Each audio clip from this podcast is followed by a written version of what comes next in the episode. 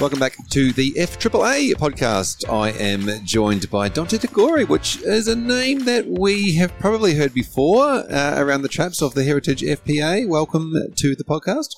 Thanks for having me, Fraser. It's great to be here. Now, fantastic. You are here, of course. You've had to fly in from overseas to be here. I have.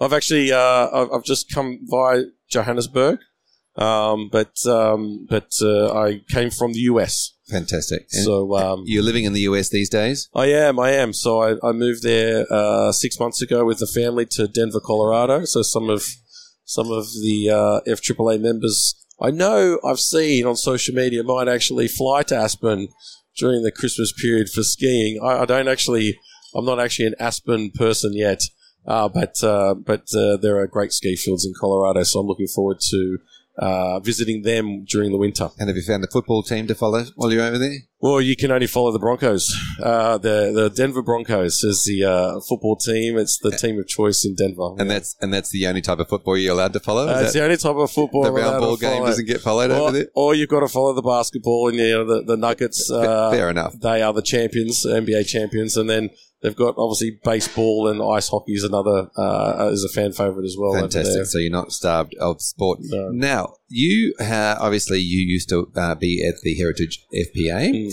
Uh, tell us a little bit about your journey since leaving that role. Yeah. So um, at the uh, first of January this year, I was appointed to take on the role as CEO of the Financial Planning Standards Board, uh, FPSB. Uh, so who are they? Uh, FPSB is an international body, uh, even though they're, they're um, headquartered in the US in Denver, Colorado. It's an international organization, and effectively what they do is two things: they set uh, standards for financial planning globally, and they're the owner of the certification marks. So the CFP marks that are here in Australia are licensed uh, by FPSB to FAAA uh, to distribute here in Australia. And effectively, what FPSB does is license uh, at the moment 27 territories. We license uh, associations in those territories to issue the certification mark.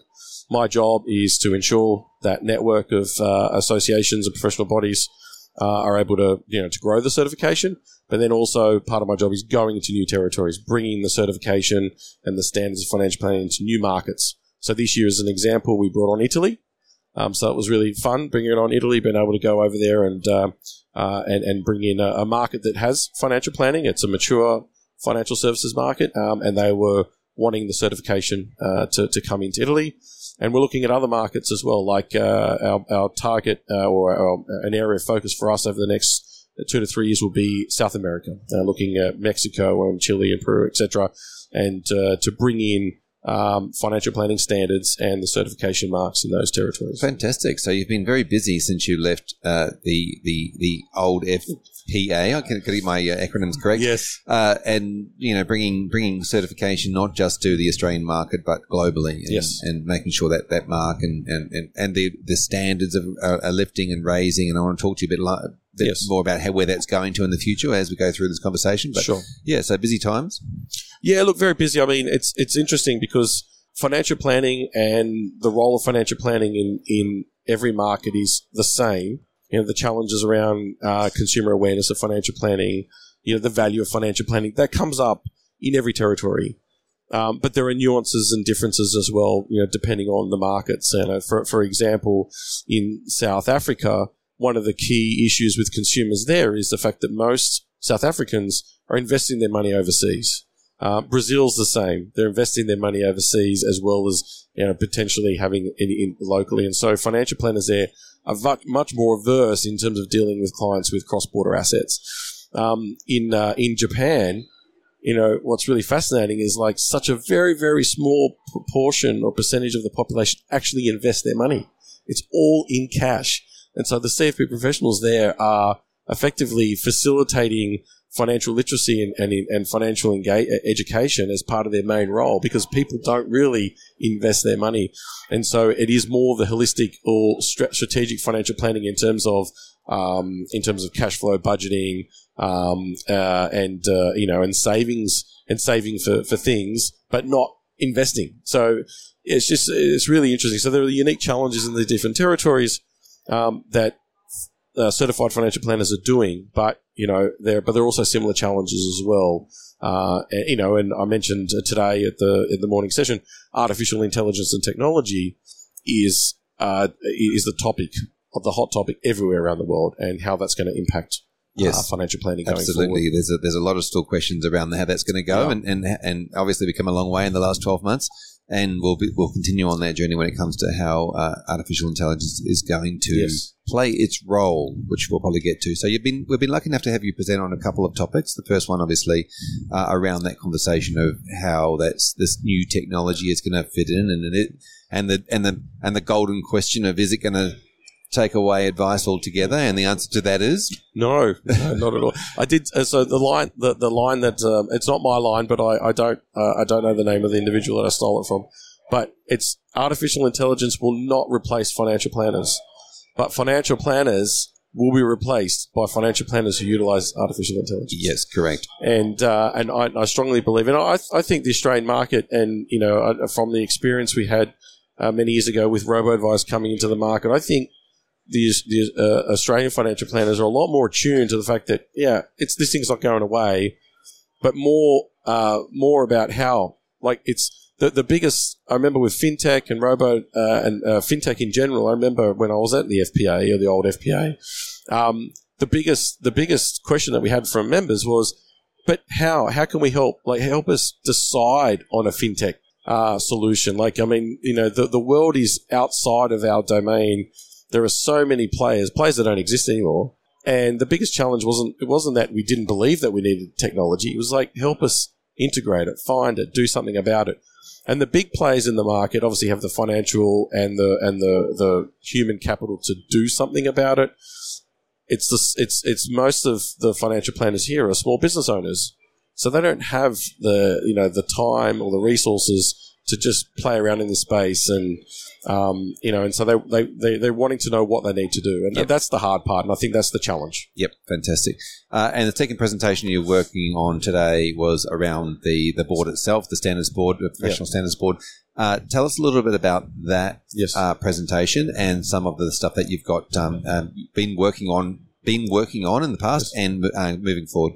Yeah, so one of the uh, uh, there's two, two, two key pieces of work uh, that we're, we have embarked on and are embarking on, and one of those is the uh, review and update of our standards across the globe. These are global standards in the practice of financial planning, and effectively that's split into three pillars: uh, knowing, which is your knowledge domain, um, you know, the theory uh, and the and the education that you need. Then there's the um, uh, the doing, uh, which is the practice of financial planning. So the standards and the practice guidelines, um, uh, and your six-step financial planning process, etc. And then there's the being, which is what, all about being a professional, and that's your code of ethics, you know, your, and, obviously your your professionalism. And so they're the three pillars. Uh, so we've restructured our um, our standards under that th- three pillar framework. And in particular, what's new, uh, once you restructure what's new or what we're looking to introduce going forward is some new knowledge domains, a new uh, and, and, and a greater emphasis uh, in area of focus. And this will this will be both in practice, but also in terms of the future financial planner, in terms of what he and she will learn as they as they become uh, certified. And the the biggest the biggest uh, or the newest uh, uh, knowledge domain that we're introducing is called psychology of financial planning. It's born out of the US. It's very big in the US. Um, and the psychology of financial planning as a domain effectively is is is uh, encompasses behavioral finance and economics, but it's a lot broader than that, and, and it covers many areas in respect to um, the relationship, not of just money, but the uh, the um, the the um, the mind and the thinking and the the biases that both the financial planner has and brings to the relationship as well as the client. So it's not just understanding, for example, how the client's going to react if they lose money and are they going to be able to sleep well at night and do they really understand the risk. It's also, you know, um, it's, it's understanding what you bring to the table and, uh, and and your relationship with your own financial planning process, um, as well as your own relationship with investments and money and other parts of the financial planning process, and how that influences what you do uh, with with uh, your client and the client recommendations. And many, I think many financial planners look at this and say, well, you know, through experience and through time, I you know I understand my clients quite well. I, I know what you know client X would do in a situation with clients Y, and that's true. What we're trying to do is we don't want you know ten years of experience to get you there because your clients that were with you in year one obviously didn't get the best of you. How do we make sure that all financial planners are appropriately equipped and trained and have the tools and resources to deal with uh, situations and understand the psychology of their clients and the psychology of themselves to give advice? And just to be clear, we're not we're not saying they have to be psychologists, but it's it's definitely a, a an area, a, a, domain that's going to become very uh, very more prominent and important as the future the future role of financial planner changes. And and aligned with that um, will be the role of financial planning in the area of coaching, the role of financial planning in terms of the adaptation of human skills. Now, human skills, you know, as you know, phrase has been around forever, and that's a core element of being a financial planner uh, and dealing with clients and having that, that human touch. That's what really differentiates us and why we'll always, you know, be around because computers can't do that or do that well. Um, but the emphasis on human skills isn't, has, has, has not really been part of the curriculum. Um, hasn't been really, you know, it's been deemed more of that airy fairy, you know, not, not, not that important. You just, you know, you either have it or you don't we think it's fundamental. So in in uh, future CFP professionals, they will they will get an academic training in terms of human skills. I mean, yes, I've put into practice, and you know that comes with experience. But it's these these elements and these domains will become um, core parts of your training. Yes for future financial planners. Managing so managing client expectations, managing client behaviour is obviously a huge part in this. Uh, now, as you bring these standards through, we're talking uh, CFP professionals, obviously, as, as one part of that mm. standards. Is this something that we're bringing to the whole of the of the profession, though, or, or the whole of the association? Yeah, that, that's that's the idea. So, I mean, these these standards have been created for the profession of financial planning. So, um, yes, I mean the certification uh, it will directly impact certificates, uh, future certificates, as well as existing. But the idea is that uh, all practice, all those who practice in financial planning, it's our uh, it's our aim and goal that uh, these competency areas, these standards, will become core for all financial planners. And in particular, I mean, as an example, going to new territories um, where they where they don't have a financial planning sort of market or profession, um, or it's it's very embryonic um, you know, they're wanting these standards to come in now. They're not. They don't want to wait. They're actually saying, look, we want we want to be brought into um, into a, a, standard that you know is is is what's been practiced in other territories. Now they, they want us to help them sort of graduate that because obviously you know you, you're talking about a group of professionals and maybe it's just still selling products for commission as an example. So it's transforming that, but they're really looking at fast tracking that, and they want those standards to come in across the whole um, the whole sector, if you like. So that's the goal. But I mean, you know, the our, our primary focus to start with is uh, CFP professionals and working our way through that. And most of our uh, most of our affiliates, like FAAA, have membership outside of the CFP program, and so you know, between all our uh, associates, there's probably yeah, 500,000 plus financial planners we're talking about, and they all should be subject to those same standards. Yeah, fantastic. And so um, here in Australia, obviously, you're, you, you, you were well across all the FASEA regulations when they came in, and, and they kind of, in a way, went, you know, they didn't even really put the CFP or the or the professional standards into the bucket. They just yep. wanted to create something new and, and a new qualification. How do you see that future molding now? Um, there's been some changes. Obviously, you're across them here in Australia with, mm. with what, where, where that's going and ASIC and those sorts of things. How do you now see the, the, the what you're talking about bringing in, um, moving into the Australian market with, well, with, with mean, what's with what's already there with regards to qualifications? Yeah, and, and, and we, we should remind ourselves Australia has, um, in terms of just licensing, has the highest standards in the world. I mean, whichever way, and I don't know, some people, there's pro, you know, people are on both sides of the fence in terms of what you know what's happened since, um, and with the experience pathway coming in, etc. But even with all that, um, you know, to, to for, for, for any new person coming into our industry, they have to have a degree qualification and do this professionally.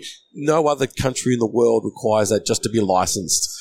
Um, uh, other countries have multiple licenses because we're lucky in that we're we have all our licenses sort of combined under one. I mean, people again, there's pros and cons to that. But in other countries, you got a securities license, you got an insurance license, etc. So people, advisors there are holding multiple licenses, right? Or, or, even different states of the country having different requirements as you'd be exactly. used to understand. Exactly. So you know there are other complications in the world that are different, but in Australia, in terms of a standard, it's very high, very very high. So. I think Australia is in a great position. I mean, uh, it has some of the highest standards in the world. And I think uh, also the introduction of behavioral finance has become a core component of um, the curriculum for uh, for both existing and new. So, I mean, that, that as I said, it's not it's not the entire com- competency profile of psychology of financial planning, but it's a it's a it's a good component of it. Um, and so, I think Australia is, is in a much better position than many other countries to adopt these standards going forward, and it'll be a lot more easier to integrate going forward. We've given uh, we've given all our um, all, all our affiliate organisations two years uh, to look at transitioning, and that's not just the uh, associations, but working with the education providers to ensure that um, you know psychology of financial planning, for example, becomes part of the curriculum of financial planning. So you'll see over the next two years that this will start getting implemented. Um, in in so basically all financial planning um, uh, courses around the world will include these new knowledge domains, but we've given everyone two years to do that. Fantastic. And so the professional, sorry, the Financial yeah. Professional Standards Board, which yeah. is which is what you're leading, yeah. uh, that'll work with the FAAA to bring those standards out. So people don't have to go and search for you, no, for no. example. They'll they'll just be able to find that through the FAAA. That's right. So yeah, uh, we basically we work through all the affiliate organisations like FAAA, and so for all Australian financial planners and all the members of FAAA, it will all be done through there.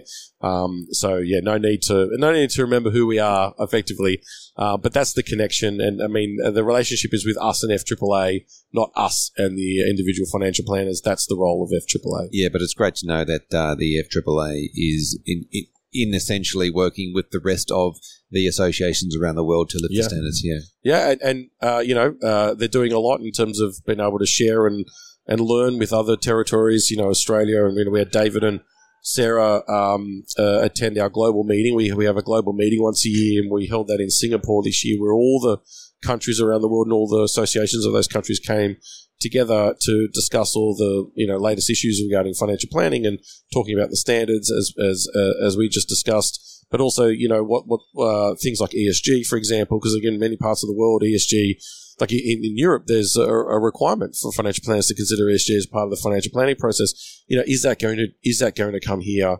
Um, and obviously, you know, the role of technology is quite big, and um, and, and, you know, and other trends around, uh, you know, dealing with uh, the next generation of clients, etc. Like everybody has similar challenges, but you know, different countries are at different stages of some of those, uh, and obviously legislative regimes in some places are more ahead than others in terms of legislating. Like, you know, South Africa is another example where they're legislating crypto assets as a financial product. You know, that's not here in Australia at the moment. So it, it changes again for financial planners in South Africa. They're going to have to get trained you yep. know, on, on crypto assets because they're now now allowed to give advice on it. Wow, wow, what a world! Uh, Dante, thank you for stopping by the podcast booth and giving us an update on what, what you've been up to and where you've been. Uh, appreciate it, and uh, and we look forward to uh, following your journey as it goes by. It's been an absolute pleasure. Thank you.